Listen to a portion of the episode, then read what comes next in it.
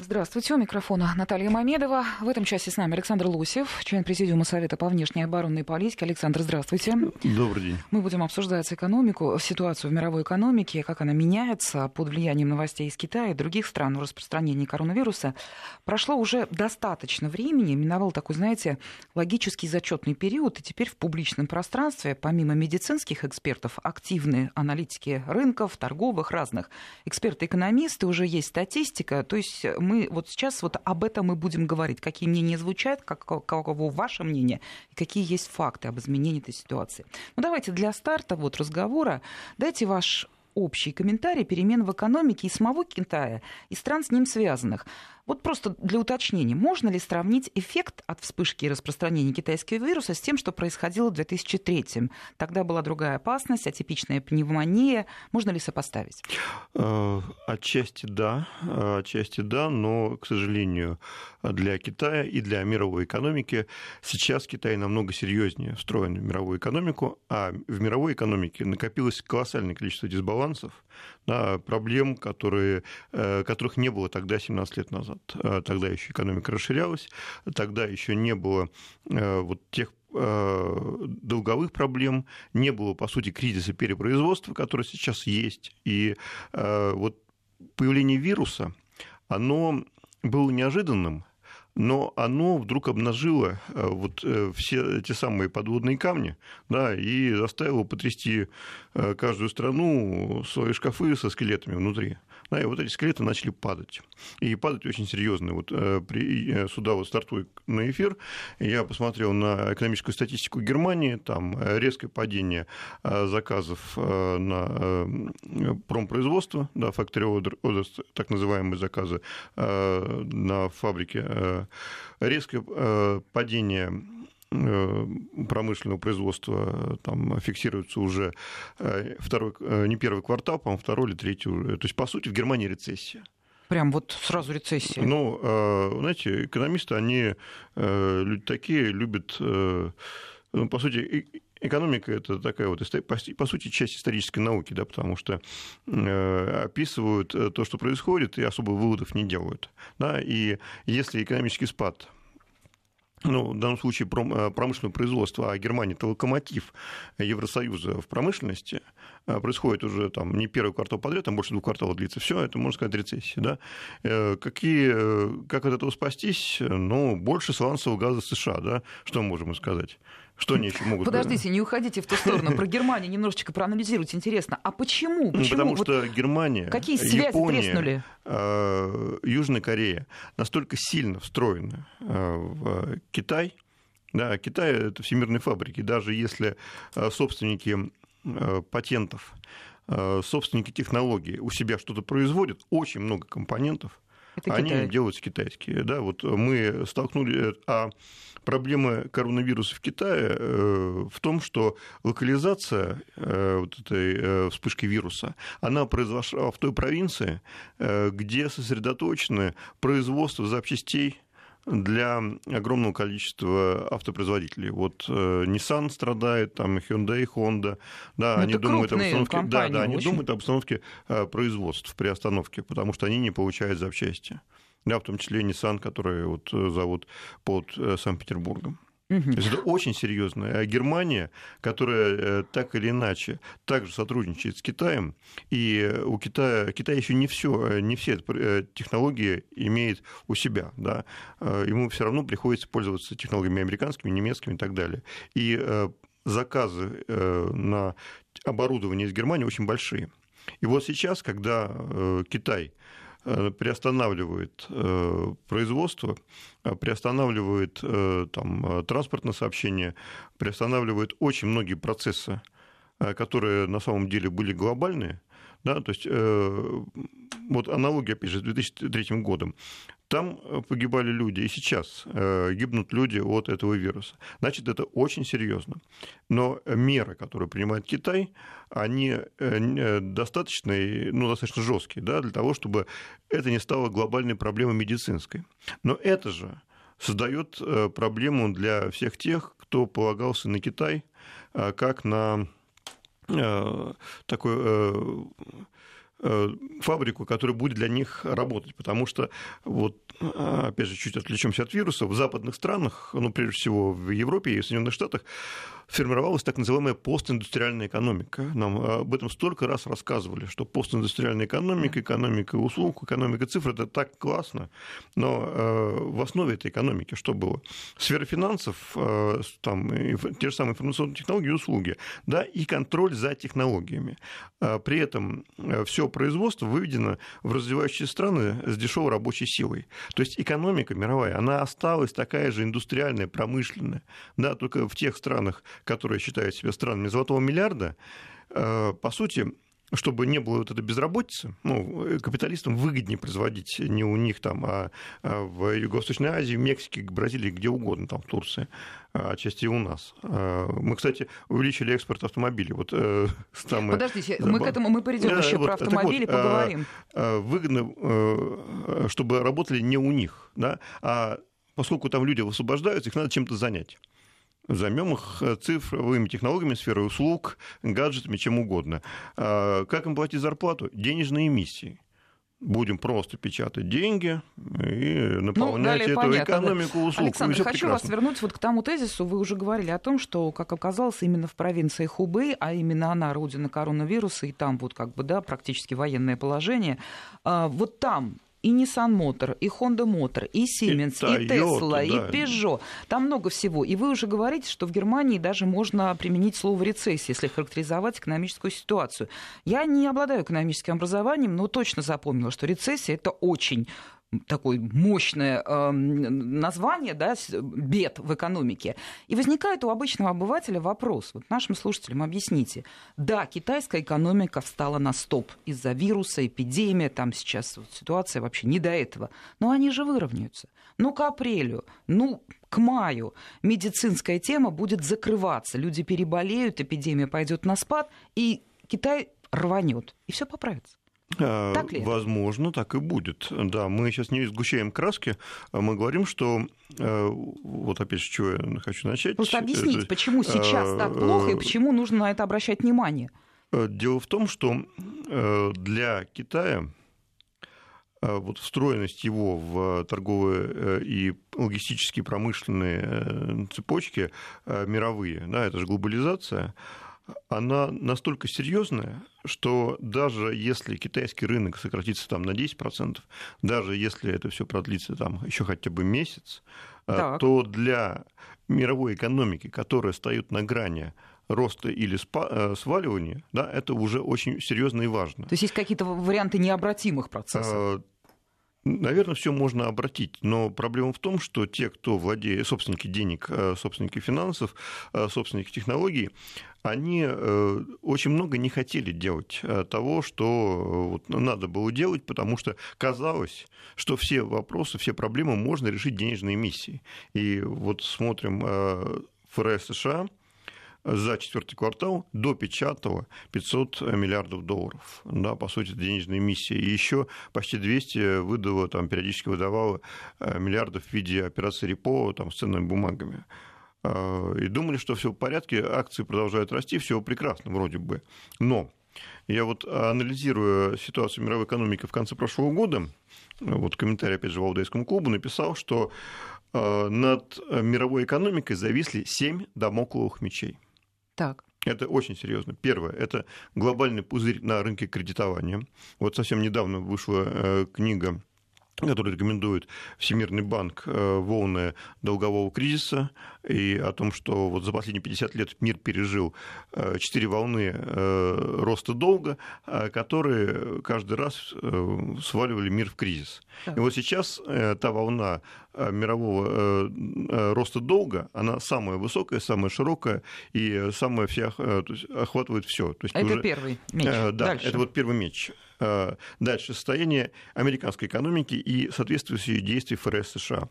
Дело в том, что американская экономика, как я сказал, это то, что больше сектор услуг, там на промпроизводство приходится где-то процентов 10-12, ну смотри, как считать, там брать ли сланцевый газ, там считать за промпроизводство или не считать.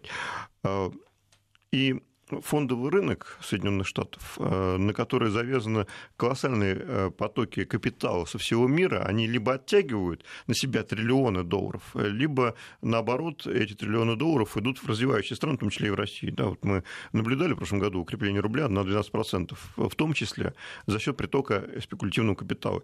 Сейчас Центральный банк сделал нашей экономике плюс серьезный, да, снизив ставку. Правда, я считаю, что должен снизить еще. Да? Но тут же спекулянты побежали из рубля, и мы наблюдали с вами э, небольшое ослабление рубля не на коронавирусе не на падение нефти. А это спекулятивно. А это спекулянты, да, Понятно. которые среагировали на изменение процентной ставки. Э, мне могут возразить, но как же нефть упала? Дело в том, что бюджетное правило э, которое принято нашим Минфином, оно сделало рубль почти не... То есть рубль очень мало влияет Э, теперь э, доллар-рубль, да, э, валютный рынок на колебания цен на нефть, если нефть находится выше 50 долларов за баррель. Да, сейчас да. 55. Вот когда она упадет ниже 50, там еще будет какое-то влияние. Пока нет. Пока и, главное влияние это суть, процентные как эксперты ставки. говорят, да. Яркий, яркий образ Александр да, про семь да? домокловых мечей. Да, Давайте дальше, продолжим. Продолжим. Возможный кризис перепроизводства, в том числе в Китае, в Германии, в Японии. Вот это как раз вот ситуация с вирусом и обнажает, да, что э, если там начинается рецессия, если там останавливаются заводы, если уже невозможно производить дальше и пропихивать эти товары куда-то, да, э, то это уже огромная проблема. Если она охватывает несколько промышленных стран развитых, да, которые э, создают существенную часть мирового ВВП, то это уже проблема для всего остального мира. Сразу что... вопрос, возможен ли тогда товарный дефицит? А, знаете, э, я думаю, нет. Э, по крайней мере, э, потому что товарный дефицит в автомобилях, да, он такая штука эфемерная.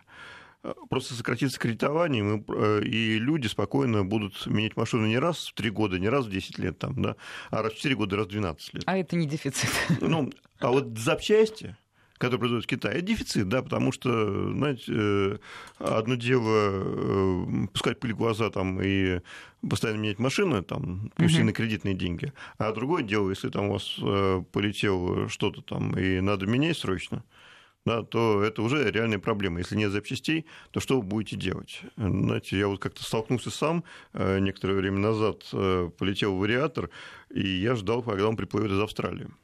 Так. Три месяца я был без машины. Ну да. Ну, собственно, об этом мы и рассказывали. Там буквально день назад наш корреспондент в Санкт-Петербурге рассказывал о том, что, собственно, завод Nissan в ближайшее время может остановить вообще работу. Комплектующие проблемы с поставками. Но это больше проблема Nissan, а не АвтоВАЗа, да? Ну, конечно, конечно. Но все равно в основе проблемы коронавируса и э, ситуация в Китае. Э, вопрос в том, что если э, у нас есть такие риски, да, то э, когда э, мы создаем какой-то цикл внутри страны, да, это огромный плюс для страны, если мы начинаем что-то производить у себя. вот локализация производства, чем больше оно будет локализировано у нас, тем лучше для нашей экономики, тем менее мы будем зависеть от таких вот э, вещей, которые экономисты называют черными лебедями. Вот они. Дальше. Риски рецессии в развитых странах. Вот, вот сейчас замаячил риск рецессии риск рецессии, э, потому что э, когда это охватит несколько стран крупных, да, это уже спрос на сырье, спрос на энергию, э, спрос на металлы, э, рабочие э, силы, там, потребительские товары и так далее. То есть мировая торговля, это все уже очень плохо, потому что дальше вот это распространяется как волнами там, по воде, там, кругами по воде. А если камень кинуть, понеслось. Там одно, другое, третье. Торговля – это и потребление нефтепродуктов, потому что перевозки там, и авиа, и железнодорожные, и морские это и загрузка Э, тех же самых э, посредников, там, магазинов. Там, э, мы не будем скрывать, что, к сожалению, экономика торговли вот, посредническая, она тоже создает какие-то рабочие места, доходы, там, и это не только у нас во всем мире это так делается. Я так да. правильно понимаю, что практически какую сферу экономической деятельности не возьми, не возьми везде можно найти отголоски распространения коронавируса. Да, да. Даже там туристические, да, Дальше. это вообще на поверхности. Вот шестой домоклов меч – это как раз поведение фондовых площадок, где котировки акций и облигаций, они, в принципе, оторвались от реальности. Но э, если там происходит коллапс, если те э, миллиарды, триллионы там просто превращаются в ничто, то это могут быть проблемы и на счетах банков. Да, вот банкротство Lehman Brothers показало, что какой бы крупный американский банк не был, а если он исчезает, то исчезают деньги у клиентов. Да, да думаю, исчезают деньги из экономики, исчезают да. деньги пенсионных фондов. Э, увеличивается нагрузка тогда на бюджет, и нужно принимать какие-то срочные меры. Э, исчезают деньги людей, да, которые доверили каким-то... Вот э, у нас не так много сейчас наших граждан инвестируют на фондовом рынке, там число растет, конечно, но пока не так много. В Америке так или иначе 60% населения участвуют в пузырях на рынке акций. Либо напрямую, либо через индексные фонды, там, хедж-фонды или пенсионные фонды, или еще как-то. Да, представьте, представьте, что там будет. Да, если эти деньги, на которые эти люди э, рассчитывали люди, да, они вдруг превратятся в ничто ну, в ноль э, единичку на записях на электронных счетах, и все. Да? И это сразу колоссальный удар по потреблению и в США. А США – это э, почти 40% мирового потребления, если честно. То есть вот они встроены в экономику мировую не то, что как паразиты, но как потребители. Мы еще поговорим про США да, сегодня. И седьмой. Да, и седьмой. Седьмой, да, это финансовое и экономическое здоровье развивающихся стран. Да? И вот это вот тоже очень важно. Китай, он относится к эм, развивающимся странам. Его финансово-экономическое здоровье э, в условиях, когда Китай настрой, настолько встроен э, во все торговые и производственные отношения, вот это очень серьезно. Но проблема в том, что Китай тоже уже распространяет свое влияние и встраивает своих соседей в свои торговые цепочки. Вот когда Соединенные Штаты ввели э, санкции против Китая, тарифы там подняли, что сделал Китай? Он подключил, допустим, Вьетнам, да, и стал э, производить у себя товары, а упаковывать в Вьетнаме. То есть э, Вьетнам получил угу. право там, на последнюю там, какую-то часть технологической цепочки, чтобы на коробках ставить сделанное во Вьетнаме и отправить в США. Да, ну, ну, азиаты, они люди хитрые. Тем не менее, вот если там это начинается, это затрагивает сразу очень много регионов.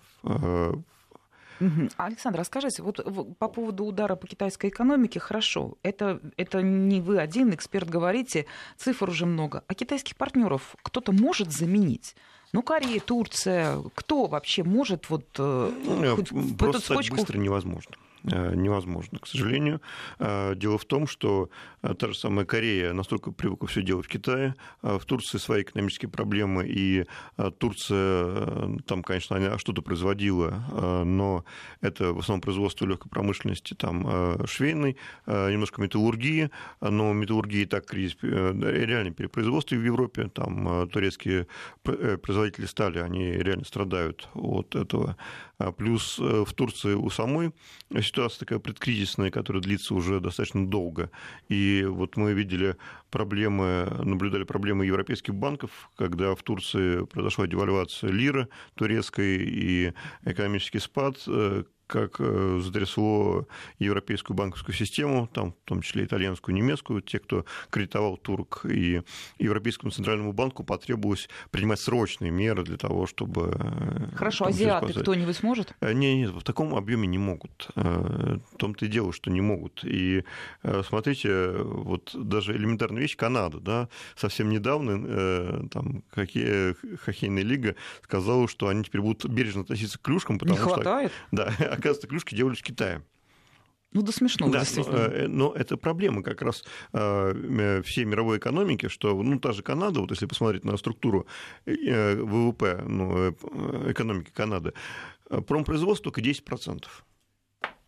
Вот э, все остальное это либо недвижимость, в том числе аренда, ну, там транспорт, э, немножко сельского хозяйства, там сфера услуг и так далее. То есть э, вот привычка производить не у себя, э, привычка получать максимальную прибыль из Э, собственных технологий и интеллектуальной собственности, чтобы это делали э, но не роботы. Почему, кстати, не сработала роботизация? Нам как говорили, вот цифровизация сейчас, э, роботы там все заменят, не заменят. Потому что оказалось выгоднее производить не роботами, потому что, ну, можно, конечно, производить какие-то элементарные товары, там, но, понимаете, когда вы там ботинки, там, футболки будете производить роботами, Ну, они да. будут золотыми, потому что... А давайте вот, знаете, на примере вот этого вашу мысль, и вообще завершая первую получасовку, ну, например, какой-нибудь крупной глобальной компании, не знаю, Apple, IBM, Microsoft, они тоже на себе, вот если посмотреть Еще как. их финансовую Еще отчетность, как. ну, вообще какую-то информацию, как они переносят китайский вирус? Э, им очень сложно, потому что э, так получилось, что э, главное для американских компаний постоянно показывать рост бизнеса, даже если бизнес убыточный, нужно показывать рост. Более того, там вот эти пузыри ну, возьмем Тесла, а, котировки взлетели два раза а, люди, которые понимали, что что-то не так, они э, продавали акции, которых у них нет, шортили, их вынесло на шорт-сквиз. Это такой экономический термин, когда э, им приходится откупать с рынка те акции, которые продали, которых они заняли у кого-то. Да? Угу. И вот когда стало ясно, что все, Тесла не может быстро перенести производство с Китая, котировки рухнули на 27% просто вот за пару часов. И что они сейчас будут делать, это уже большая задача, большая проблема. Пока еще а, финансовые спекулянты поддерживают э, котировки акций на плаву, но если а, будут плохие данные, то там очень много людей потеряют деньги. Apple то же самое. Если они не смогут вывести новую модель из-за Китая, это тоже обрушит их котировки. Э, и кого бы мы ни взяли, производители чипов, да, Китай э, в основном импортирует чипы. И вот э, когда мы говорим о том, что Америка движет э, высокотехнологический сектор, э, без Китая этот сектор ну, начнет рассыпаться, и, ну, конечно, высокий технологический, но котировки его акций и прибыль этих компаний будет низкая и грустная. Спасибо за ответ. А, сразу хочется спросить, все получается почти так, как хотел Трамп. Но об этом мы будем говорить во второй половине программы. С нами Александр Лосев, член Президиума Совета по внешней оборонной политике. Слушаем новости и продолжим. 14.35 в Москве. Мы продолжаем программу. Вот уже, собственно, вне эфира уже говорим о том, что сейчас будем обсуждать дальше. Ну, такой получается разговор. Мы э, начали с того, как отразилось распространение коронавируса на мировой экономике. И вот э, чем дальше, тем интереснее разговор. Один тезис цепляется за другой. И вот если вспомнить ваше утверждение перед новостями, сразу пришла мне такая мысль на ум. Помните предвыборные, одно из предвыборных заявлений Дональда Трампа? Он звал американские а, корпорации вернуть производство на территорию США. Бизнес не сильно-то торопился, а зачем, собственно? А вот теперь, учитывая, что происходит а, в Китае, возможно, многие и задумаются. Ну, я, конечно, не конспиролог, но как-то вот хорошо так все у Трампа получается. Ну, э, Трампу не просто на самом деле, э, потому что бороться с транснациональными корпорациями, которые не торопятся возвращать э, в Соединенные Штаты свое производство, ему очень сложно. А, объясню почему. Опять же, здесь дело не в экономике, а в налогах. Так. Не хочется им платить корпоративный налог, даже сниженный. Но совсем не хочется. Проще сидеть в офшорах. Офшор – это не наша проблема, на самом деле. Это мировая проблема. И когда э, корпорации, которые получают э, миллиардные прибыли и э, чьи капитализации доходят до, триллиона, то же самое Apple там, и так далее, при этом они платят налоги по ставке 6%, а даже ниже. Вот, были прецеденты, когда, используя такую хитрую налоговую схему с Голландией и Ирландией, вот, кстати, если вы смотрите, покупаете какой-то лицензионный продукт или там смартфон, увидите там Голландии почему-то. Почему? Вот э, почему-то. Потому что э, есть даже такая схема э, сэндвич и виски ирландский виски и голландский сыр, там, прохладка с хлебушками. То есть вот они так придумали передавать своим дочкам в Ирландии, в Голландии права на производство и э, права интеллектуальной собственности, что э, те, кто производит, э, передают прибыль туда. Эта прибыль в офшорных зонах облагается минимальными налогами – Соответственно, в США не сказать, попадает. что американские компании из, из Китая не уйдут. Вирус, не вирус, им выгодно. Да, я думаю, что они попробуют переждать всю эту ситуацию. Но проблема для, Америка, э, для американской экономики очень серьезная. Не случайно, выступая в Конгрессе, вот вчера, по-моему, да, вчера, э, глава ФРС э, Джером Пауэлл заявил, что вирус может повлиять на мировую экономику, и что э, ФРС, Федеральная резервная система, ну, по сути, мировой центральный банк, видит огромные экономические риски, которые до конца еще просчитать невозможно, и что вот эти риски, они так или иначе могут перекинуться на всю мировую экономику. Кстати, наш центральный банк, когда понизил ставку и заявил о том, что ну, ставка дальше может быть понижена, также Э, э, сказал в своем пресс-релизе, указал на риски от коронавируса. Вот что мы видим, опять же, что э, есть такой индекс морских перевозок, Балтик Драй называется, вот он опустился до исторического минимума сейчас. Это говорит о том, что мировая торговля на какое-то время просто замерзла, замерла. Да, это важно, потому что мировая торговля – это 55% мировой экономики, ну, то, э, если вот, э, точнее, не мировой экономики, а объем мировой торговли – это 50% глобального ВВП. Ну, это ну, там уже там, серьезно за 40 триллионов. И если э, что-то происходит, э, то страдают очень много смежных отраслей. Ну, опять же, не только транспорт, но там и углеводороды там, и так далее. Э, дальше. Э, туристические потоки, да, производственные цепочки. Э, там, мы еще не знаем, как будет развиваться интернет-торговля, да, посылки из Китая те же самые. Ну, вроде атаку на то, что они заражены, отбили. Уже, слава богу, так, такая опасность не, не популярна, не обсуждается. Вот, но вот за экономическими проблемами стоят геополитические. И я совсем недавно увидел статью «Вашингтон-Пост» о том, что распространение коронавируса грозит обострением американо-китайских отношений. Они же были в шаге от заключения торговой сделки. Ну, они даже заключили первую фазу, но тем не менее – вот э, мы с вами говорили о том, что Запад раскрутил истерику. Вот Китай официально обвинил Соединенные Штаты в содействии общественной истерии по поводу смертельного коронавируса. Да, это я цитирую сейчас, то есть это не, не мои слова, это слова из Вашингтон-Пост. Да?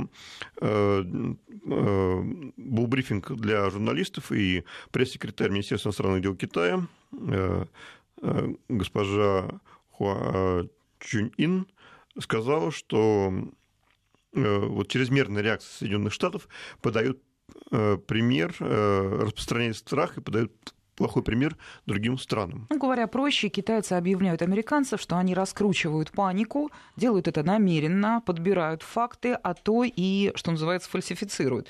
Но э, на самом деле, как вот выразить тут, да, вот объективная реальность сейчас какова была до начала вирусной истории? Это была холодная торговая война между США и Китаем или уже реальная, если мы говорим о геополитике ну, и так далее? пока это не реальная война, но Я холодная, война, холодная. холодная война началась, да, и мы э, поняли, что она началась, когда Китай, ну, как и Россия, были объявлены в законе, да, в американском законе о противодействии противникам в Америке посредством санкций, противниками в обзоре э, ядерных сил, в стратегии национальной безопасности, все.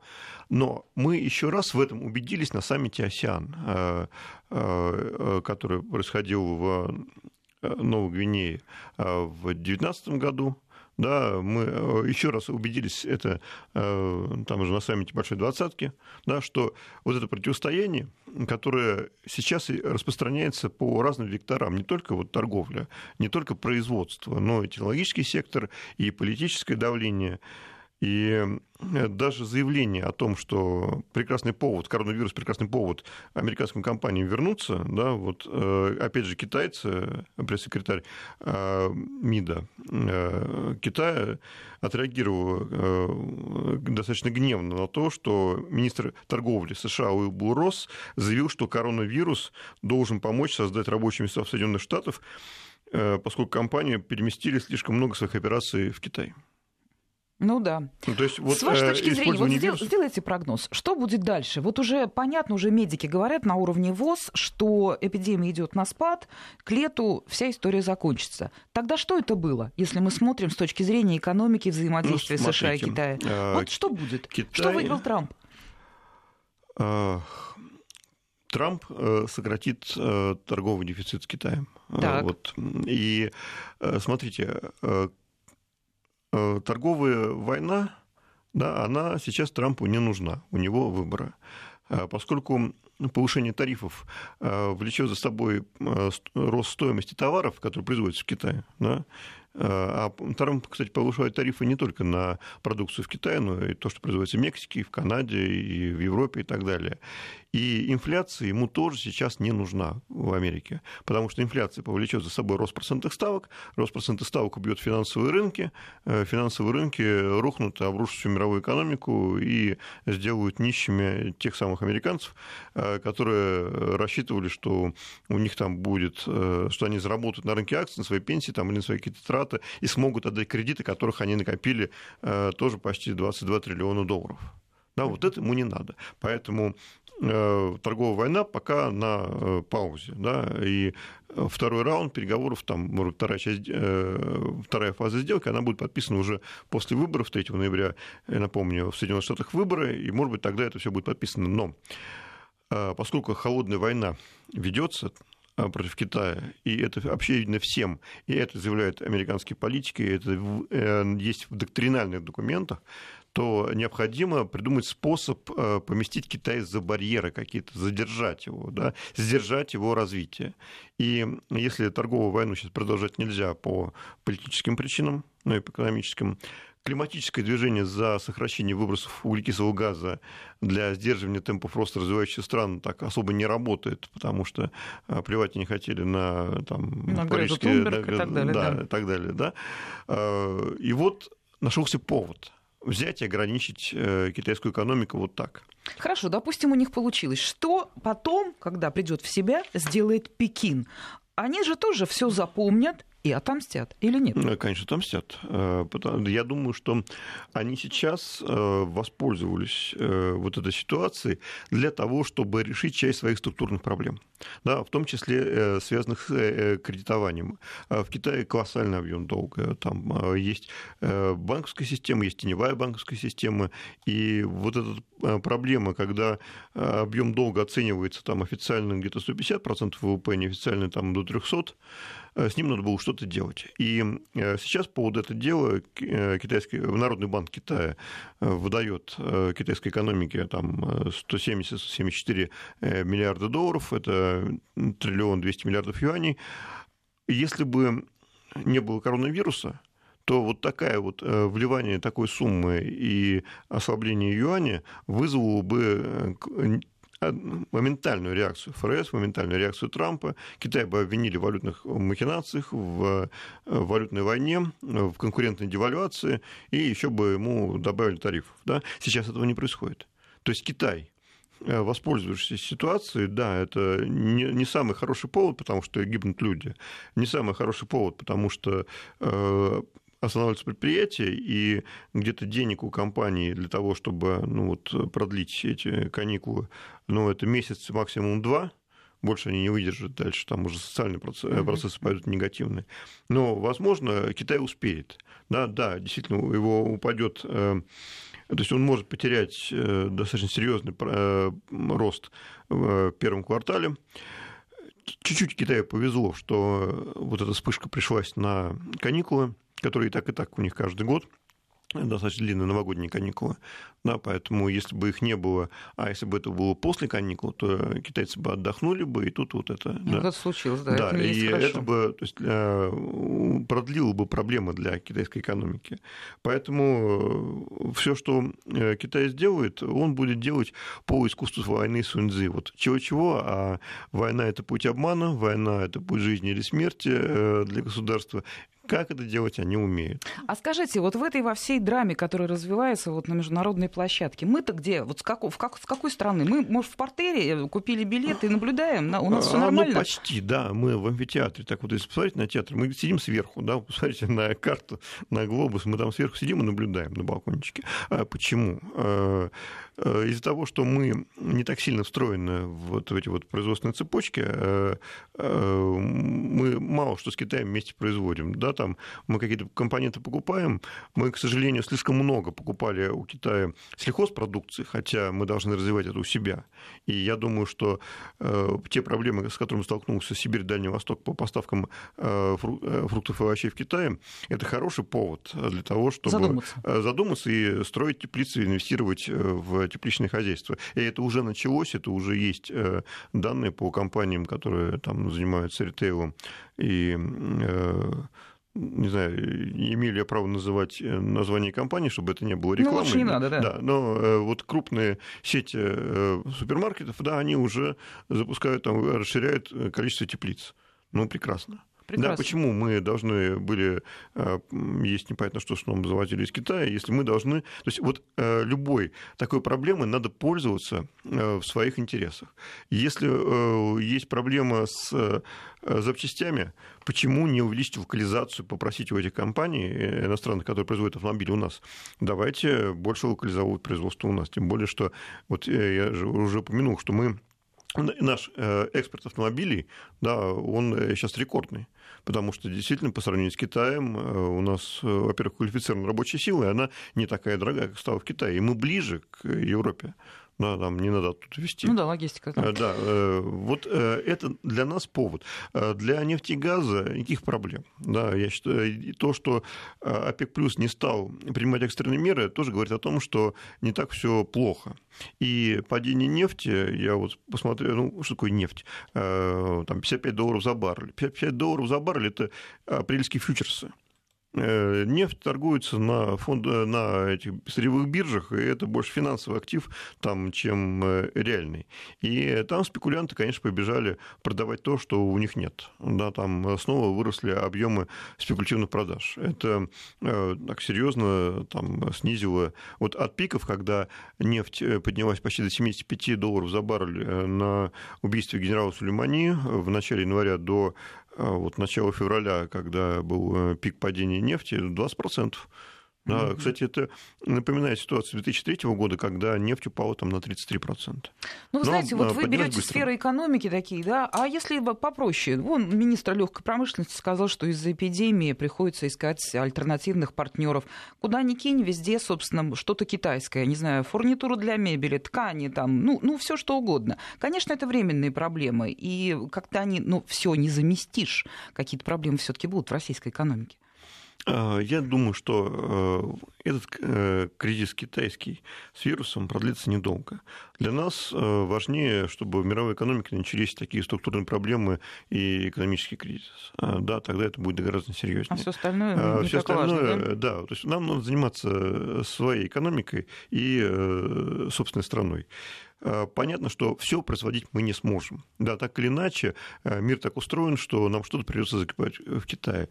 Э, что мы э, можем, ну, если мы не станем всемирной фабрикой, мы должны развивать собственные технологии.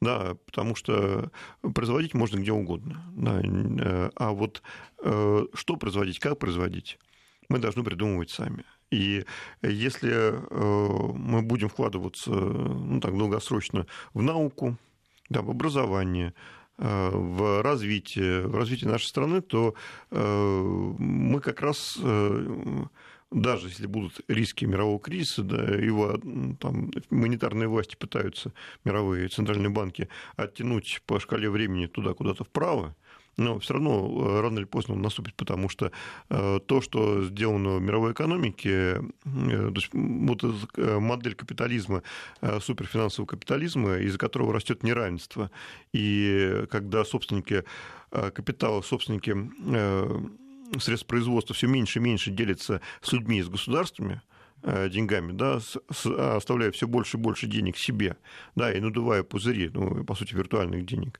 э, ну, бесконечно длиться не может. Здесь уже термодинамика, здесь уже, по сути, тепловая смерть Вселенной. То есть, что мы имеем в мировой экономике? Низкую инфляцию, потому что э, стараются издержки переложить непонятно куда и как можно дешевле все произвести руками тех, кому можно очень мало платить. Низкая Э, низкий темп экономического роста, низкие ставки.